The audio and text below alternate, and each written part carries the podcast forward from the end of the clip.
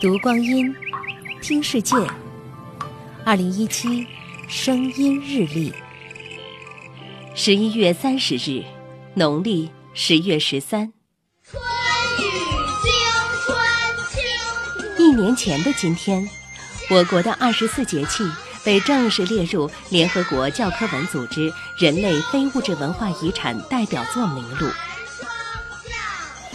从立春的料峭到夏至的炎热，从秋分的落叶到大寒的风雪，作为古老智慧的传承，二十四节气是中国人对时令、气候、物候等方面变化规律的总结。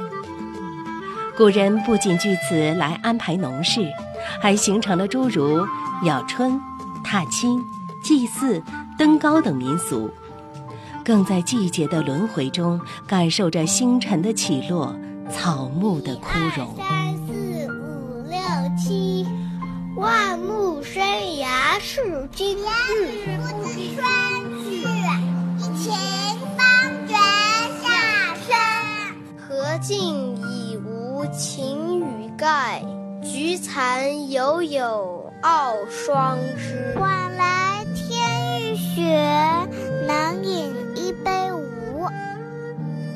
对于久居城市的现代人而言，二十四节气不只是农耕时代的文化遗产，更多的是中国人世代相传的生活艺术。尊重自然、感时应物的背后，我们还有一个细腻诗意的世界。二零一七声音日历。